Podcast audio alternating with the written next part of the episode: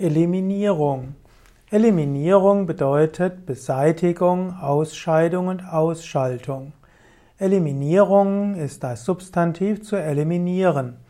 Eliminieren kommt vom französischen Wort eliminer und das heißt, kommt vom lateinischen eliminare und das heißt über die Schwelle setzen, aus dem Haus treiben und entfernen.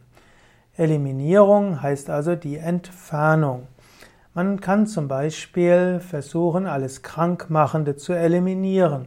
Man kann probieren, das Ungesunde aus der Ernährung zu eliminieren.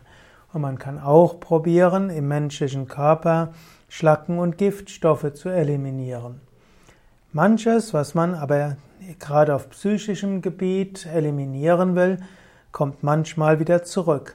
Denn manches, was man in sich eliminieren will, bekämpft man. Es geht in eine, irgendwo ins Unterbewusstsein und kommt später wieder zurück.